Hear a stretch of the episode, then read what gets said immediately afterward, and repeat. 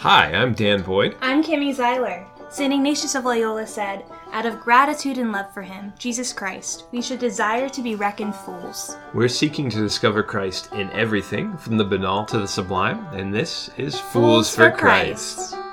Hello, and welcome to the podcast. Hey, welcome everybody. Today we're talking about the joy of penance. Woohoo!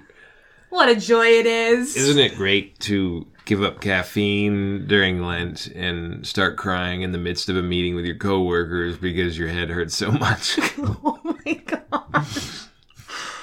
Um, isn't it fantastic when you choose to sleep on the floor and then only sleep two hours and are a pain in the butt the whole next three days? Absolutely. To everybody else. That's a penance for other people. Yes. No. Um... So, we're going to talk about what penance actually is. Yeah. So, we're in the midst of, of Lent here. We're kind of at like, this is this is Mirkwood in The Hobbit when Bilbo climbs to the tree and can't see anything else. It's like, this is never going to end. I'm never going to eat chocolate again. I'm never going to drink coffee again. I'm never going to watch Netflix again. I'm so glad you made that analogy. That is so great. It works for so many things. I used it, actually, of all things, I have a professor at for my, my doctorate who is an English, was an English professor. Okay. And I made it to her thinking, surely English teacher has to know this. Yeah. Completely, blank stare? Yeah, blank stare. Oh, like, man. Oh. How disappointing. I know. Wonderful person, but... No, but yeah, he gets them to the top of the tree and he's like, which direction do I go? Where, how soon are we going to be out of this? And... He didn't see anything except more trees. Yeah, because he's in a valley, so up and up and up. Um, so we want to talk about what the church says about penance, what it is, what it ain't. And we're going to start with something called the precepts of the church. So this actually, I didn't know what the precepts of the church were until I was an adult. Mm-hmm. Um, and a priest reminded me one time. So this is Catechism of the Catholic Church. Paragraph twenty forty-one. I love that there's paragraphs in the catechism. It makes it so easy to find things. Yes, I agree. It's not even just a page number. They tell you exactly where on the page to find it. Yeah, it's very useful. So in this page, it's halfway down. The well, precepts... in this publication. Oh, yeah, yeah, yeah. You might have a different publication. Um, the precepts of the church are set in the context of a moral life bound to and nourished by liturgical life. So I'll pause there. Moral life that is meant to nourish the liturgical life, meaning like what we do in life helps us worship well. The obligatory character... Oh, wait, wait, wait. Before you move on from that, helps us worship well, which is the entire meaning of our creation. Exactly. Yeah, we are made for God to be in relationship with God, praising Him. And so being good makes that easier for us. Um, the obligatory character of these positive laws, the precepts, decreed by the pastoral authorities is meant to guarantee to the faithful, that's us, the very necessary minimum in the spirit of prayer and moral effort in the growth and love of God and neighbor. So this is the church saying, like, everybody pay attention. If you want the bare minimum to ha- to live a good life, like you just want to squeak through, yeah. do these five things. I'm not even going to tell you what they are because I hope you go look them up. Paragraph twenty forty-one. Um, but the very minimum... to have a spirit of prayer, sufficient moral effort to grow in the love of God and neighbor. That's awesome. Yeah. Like Wait, that's, say I, those three things one more time. So the precepts are the very minimum in the spirit of prayer and moral effort in the growth in the love of God and neighbor. So if we want to pray better, if we want to be good and mm-hmm. put forth a good moral Morality, effort yeah. and have a good relationship with God and neighbor, we do these things, and that's the minimum. Hopefully, like... Our church is so cool. Yeah, it really is. Like, laws, schmlaws. Like, I like when I'm told what to do, because it makes it easier to do the well, right thing. And it's not like it's not like the book of uh, Deuteronomy or Leviticus or whatever. It's These are five things. Yeah. Five precepts. They fit on a page. Like, that's not hard. Like, Deuteronomy, like, fills a whole book. Mm-hmm. This is five paragraphs. I love it. So... The fourth precept. The fourth precept, you shall observe the days of fasting and abstinence established by the church, ensures the times and ascesis and pen, I'm sorry, ensures the times of ascesis and penance, which prepare us for the liturgical feast and to help us acquire mastery over our instincts and freedom of heart. So okay. just in that case, that was a lot. Yeah, just in case you don't have a dictionary handy to look up times of ascesis, what the church means by that is the designated times meant for basically fasting and abstinence, um, and gaining uh, mastery over ourselves, emptying ourselves out so that the Lord can fill us. Um, and that kind of flows very well into what penance isn't. And so it isn't beating yourself or self-flagellation, right, right. Um, or doing weird things like, if for those of you who remember Dan Brown's uh, Da Vinci Code, the like... I didn't the, actually ever read it. Okay, the monk, there was an albino monk who okay. was a member of Opus Dei, and he wore a kind of like a belt around his thigh that he would tighten, and it would it would cut into his leg and cause a little mm. bit of pain. So it was, mm. yeah, um, bizarre.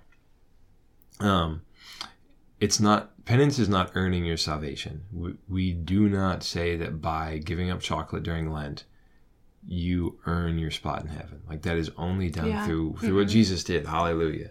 Um, it's not something to be prideful of, to like to boast and be happy that like you managed to not drink sweet tea all of Lent. Like, good for you. That's a that's a really lame accomplishment. Like, I'm feeling snarky right now. Once we got started on the snark, it just keeps rolling. But um, and it shouldn't necessarily, like, it it could be accidentally, but it shouldn't be a penance for others. Like, I had a friend, God bless her. She chose to park at the farthest parking spot away from every building she ever went to. Problem is, you just chose a penance for your family. Like, that's not in the spirit of charity. Like, charity is is the rule of life. You're supposed mm-hmm. to love others. Don't make people walk half a mile. Yeah. I mean, drop them off if you if you're insistent upon it. Drop them off at the door and go meet them there. Yeah. Um. At least it's not too hot in Florida yet. But so um yeah. Well, and the something to be prideful for, there's another aspect of that, of like, look at how good this stuff is, like, because you mentioned um giving up sweet tea, yay, you you did it. But then I feel like on the other flip side of that, I previously have been led to, well, that's not enough, I have to do all these five other things right. in order for it to be good enough. Yeah, like you and have that's to, another sense of pride. Exactly. Yeah, like God is only happy if you if you like really really suffer. And I mean, for instance, I gave up coffee mm-hmm. or all forms of caffeine, and it was hard for three days, and it was difficult for two days, and then since then it has not been an issue at all. But I still like I. I would like to have coffee, but I'm not, I'm not like dying in headaches over it. Um, but I don't need to add anything to that. Like, the goal is not to, to play this game of constantly one-upping yourself, mm-hmm. but it's to, I mean, right here, um, prepare us for the liturgical feasts, help us acquire mastery over our instincts, and freedom of, develop freedom of heart. Um, so I guess I'll, I'll, I'll backpedal just slightly. And okay. that's, I'd say like, there are definitely times when I felt the Lord saying, like, no, I want you to do more. Really mm-hmm. with prayer. Oh, like, yeah. yeah. This yeah, was, yeah. you're not praying enough. I want you to pray more during Lent. Definitely. Um, and that's, this really, this is, um, I would say, choosing one thing to give up and then just thinking that satisfies your obligation. That's perfunctory. And that's not, that's following this, the letter of the law, not the spirit. When in reality, like, we, we should be asking the Lord, like, Lord, where, like, where are you calling me? What do you want me to do? And, mm-hmm. and discerning that according to our conscience. And then it could be that the Lord is actually asking less of you than what yeah. you anticipated. Right. Or it could be that he's asking you for something totally different or more. Yeah. Like, if you thought he was asking you to give up six hours of sleep and your family is, is crying to you to sleep more because you're difficult to get along with. Yeah. The Lord's probably asking you to do something different. Um, So the three phrases we want to focus on, and these like this is really why like I, I'm excited about this, because I'm thinking the joy of penance is real. That's not it's not an oxymoron. Yeah, it sounds like it though. Yeah, um, but it so it prepares us for the liturgical feasts. It helps us acquire mastery over our instincts and helps us develop freedom of heart. And I want all of those things, like, deeply. I don't, yeah. like, not, you know, if somebody's like, hey, do you kind of want these things? Like, I kind of want another pencil. Like, if you gave it to me, I wouldn't turn it down. But I really want to enter in and really celebrate liturgical feasts well. Mm-hmm. Um, and the same thing with Mastery of Self. Like, I don't, I, I would really like to be able to, like, not spend twenty minutes in the shower because I like hot water. Mm-hmm. Like, it'd be nice to be able to get out in, in, in like six minutes. Um, but sometimes I just want to stay in there. Um, yeah. And the same thing with freedom of heart. So let's start with preparation for liturgical feasts. Um, yeah. Um, it's, it's so neat that it's saying that this time of penance, any time of penance in the church, is meant to prepare us to enter into the feast. Yeah. Um, because ultimately that means it's preparing us for heaven, right? But it's also like, get ready for the party. Exactly. Like, like this is this is why it's exciting. Who doesn't want to be the life of the party? Yeah. You know? Uh, and yes, we're talking about a liturgical feast here, so that could be deceiving. Yeah. But um, yeah, it's talking about being able to enter in well into a feast. Right. And that's, um, I think in it, part of the, the poverty of American culture is now our liturgical feasts are separated from like actual feasts and actual parties, and there's no there's no great cultural celebration. I mean, with you see it a little bit with Christmas and a little bit with Easter, but every Sunday, yeah, every every Sunday is a liturgical feast. Yeah, and the, I mean those like the high feasts in the church were times that people would gather together for for really mm. big parties. I mean, the like the the huge processions and the big feasts mm-hmm. and, and whatnot um, for patron saints and. Um, I mean, that really the church is asking us, they're saying, like, do penance so that you can have fun at the end. Like, yeah, because like if you eat enough lobster, it'll taste like soap. If you are always, if you're always like reveling, you don't, you like you, it loses its, its zest, mm-hmm. um, it becomes salt. It's lost its taste. Mm-hmm. Um, and a, this is why it's really, really true to say there is no Easter without Good Friday. Mm-hmm. Um, and it's, Um, I kind of, I think of it like you hear about a party and you show up at someone's house, or you show up at this banquet hall. Yeah. And you missed the first half of it and you don't know why they're there. You don't know who they're celebrating. You don't even know who the host is. Yeah. But you're just like, you walk in, you start eating and drinking and being, being a goofball and dancing and maybe shouting. It, it makes no sense. Like it's it's an incongruous image that I think everybody will, will see. Like, yeah, no, no, that like you wouldn't you wouldn't even be there. Well, if we show up to the liturgical celebration, we're like, yawn, when's this over? I want to go like get to my Easter basket, um, which I do. I mean, I'm, I'm guilty of that every Sunday. Mm-hmm. Um, we're the we're the person who showed up at a party and, and didn't realize why we're there, and like the the whole purpose of it. Yeah, I'm just, I'm thinking of, like, a hypothetical right here. So, like, to, to draw your point out a little bit, um, like, let's say I'm throwing a birthday party, and we're all out at a restaurant, restaurant we're lively and happy and everything, um, and someone wants to join in on this yeah. because they see how much fun we're having. The first question they're going to ask is, what are you guys doing here? It looks like you guys are having fun. Like, yeah. the first question they're going to ask is, what is the cause of this? And the answer is going to be, it's Kimmy's birthday, yeah. you know, come celebrate with us. And so they enter into the fun and the liveliness because of the purpose of it. Exactly. Yeah. They're like, they get on board with the whole logic of the, the festivity. And the whole logic of Easter is we sinned against God and broke our relationship with him. And that's at least cause for like to take a second and, and realize, wow, that like, that was a horrible mistake. Mm-hmm. And Jesus died as a result of it. And to um, to act to just kind of waltz through Lent and right up to Easter would be would be it's like walking late into a birthday party and acting like you belong when you don't know the purpose of the celebration. Yeah.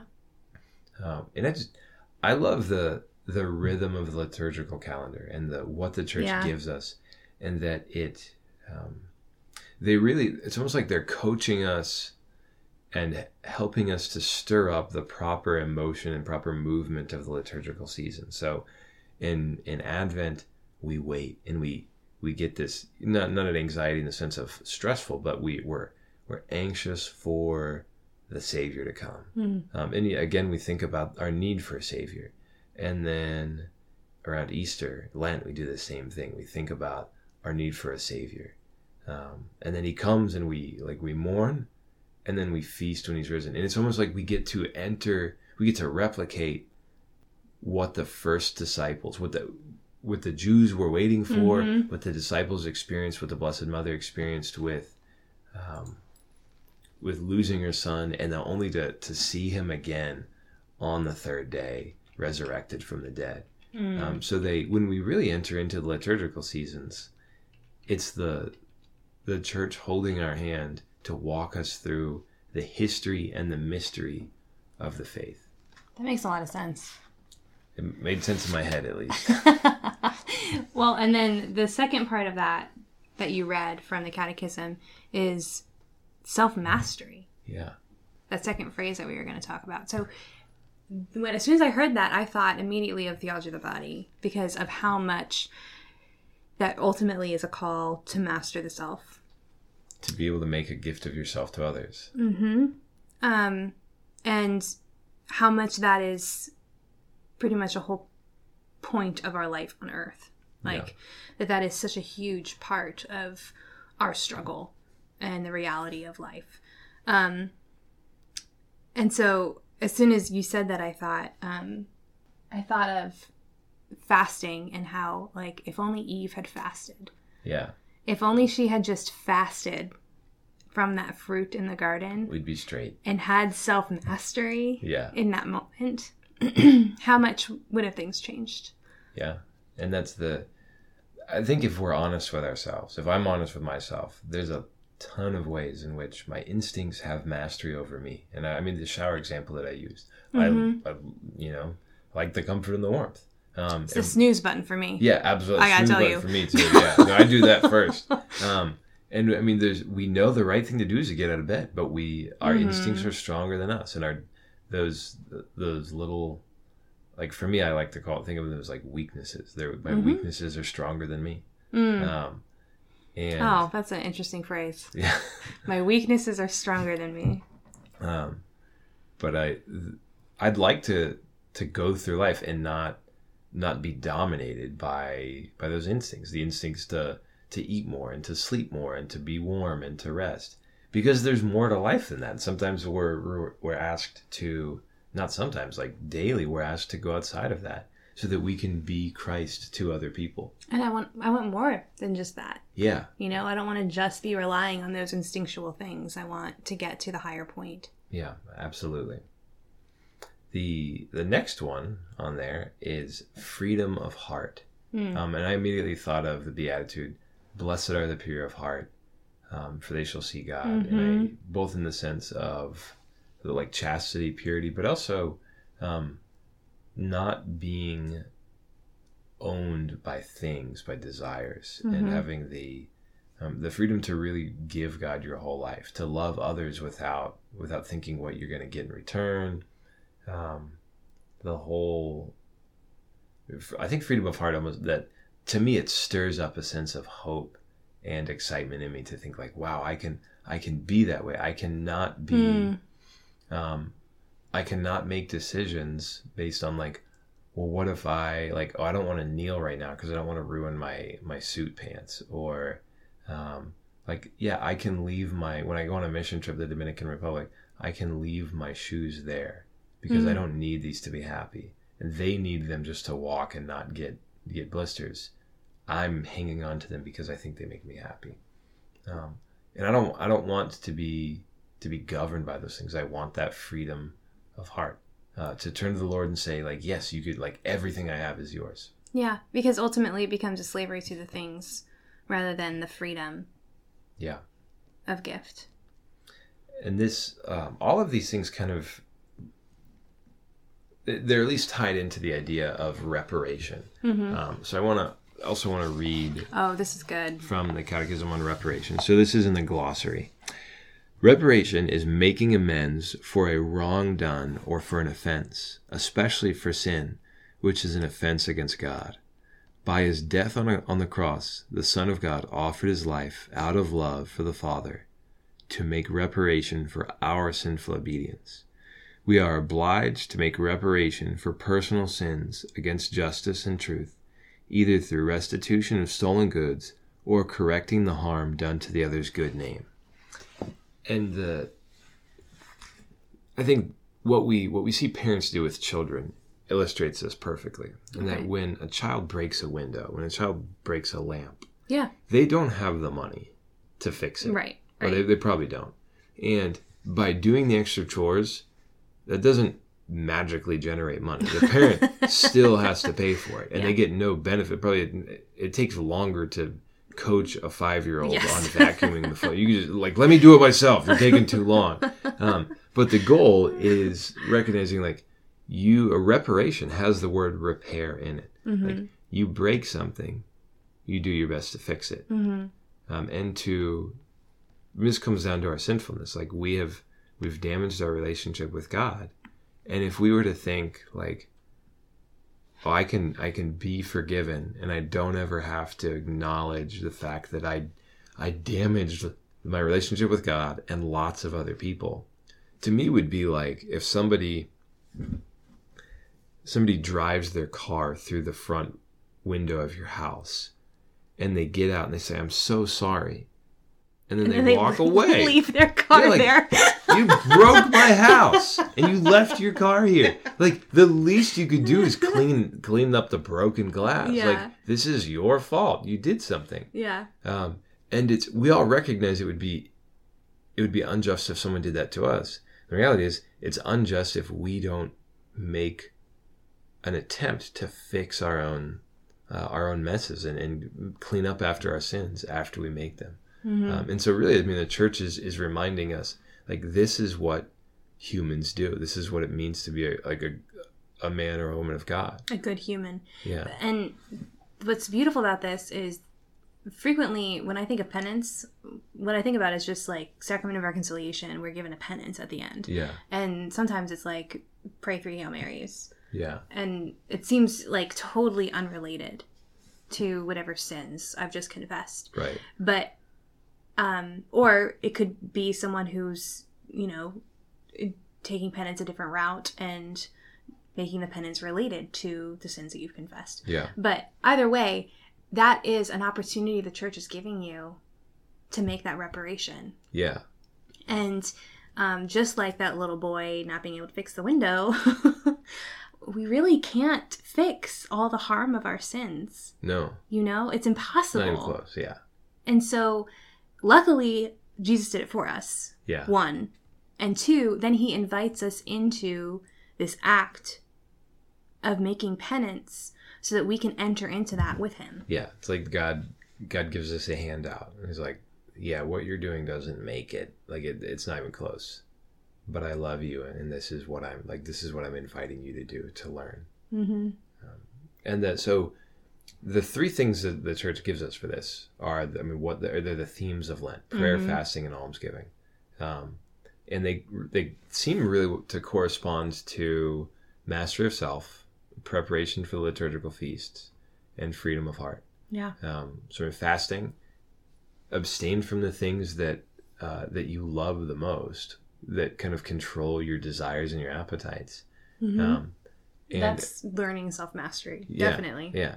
Um, and in doing so, hopefully you save money, and then you have that money to give to the poor. Mm-hmm. And then you, like, again, self-mastery, like, is there anything that people hold on to more tightly than money? Mm. Um, yeah. And learning to give that up. Mm-hmm.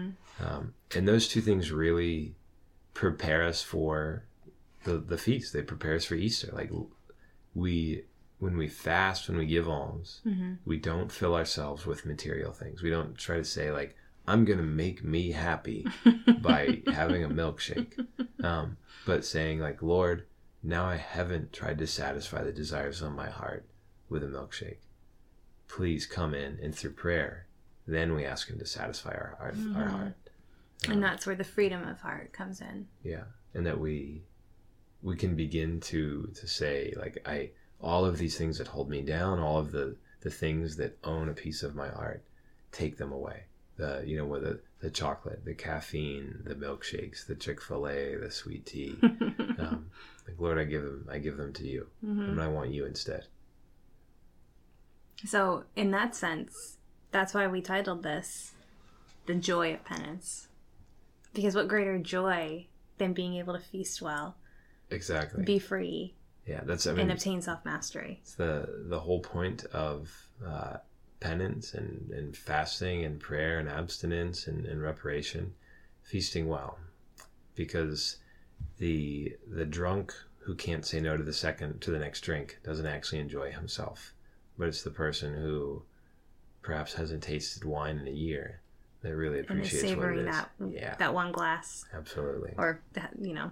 I think it was it was either Thoreau or Emerson that said, um, you know the value of water when the well runs dry. Oh my gosh, that strikes a chord from yeah. my mission to Haiti. Oh, there you go.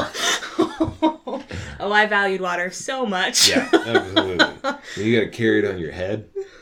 No, we didn't. We okay. didn't. No, but we uh, we're we're very limited in in our water and, and just seeing the needs of the people.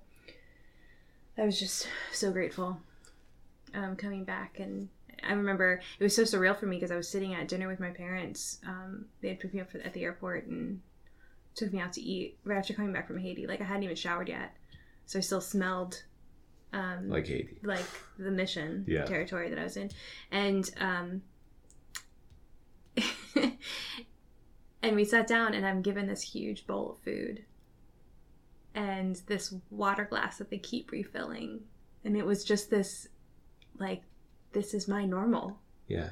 It's and it's jarring. So not normal no. for this, these people, this whole country, you know? Yeah. Um. So...